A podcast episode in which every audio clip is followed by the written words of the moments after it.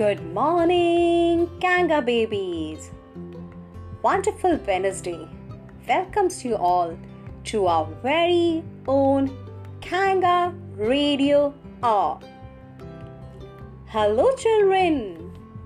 Y'all must have visited garden, didn't you? Today, I will take you to a special garden. It's known as the Garden of Kindness. Kind deeds and kind words helps to spread fragrance and joy in the world.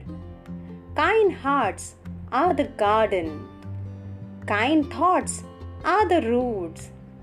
Kind words are the flowers.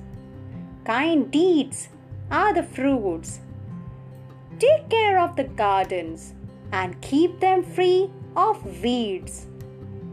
Fill them with flowers of kind words and fruits of kind deeds.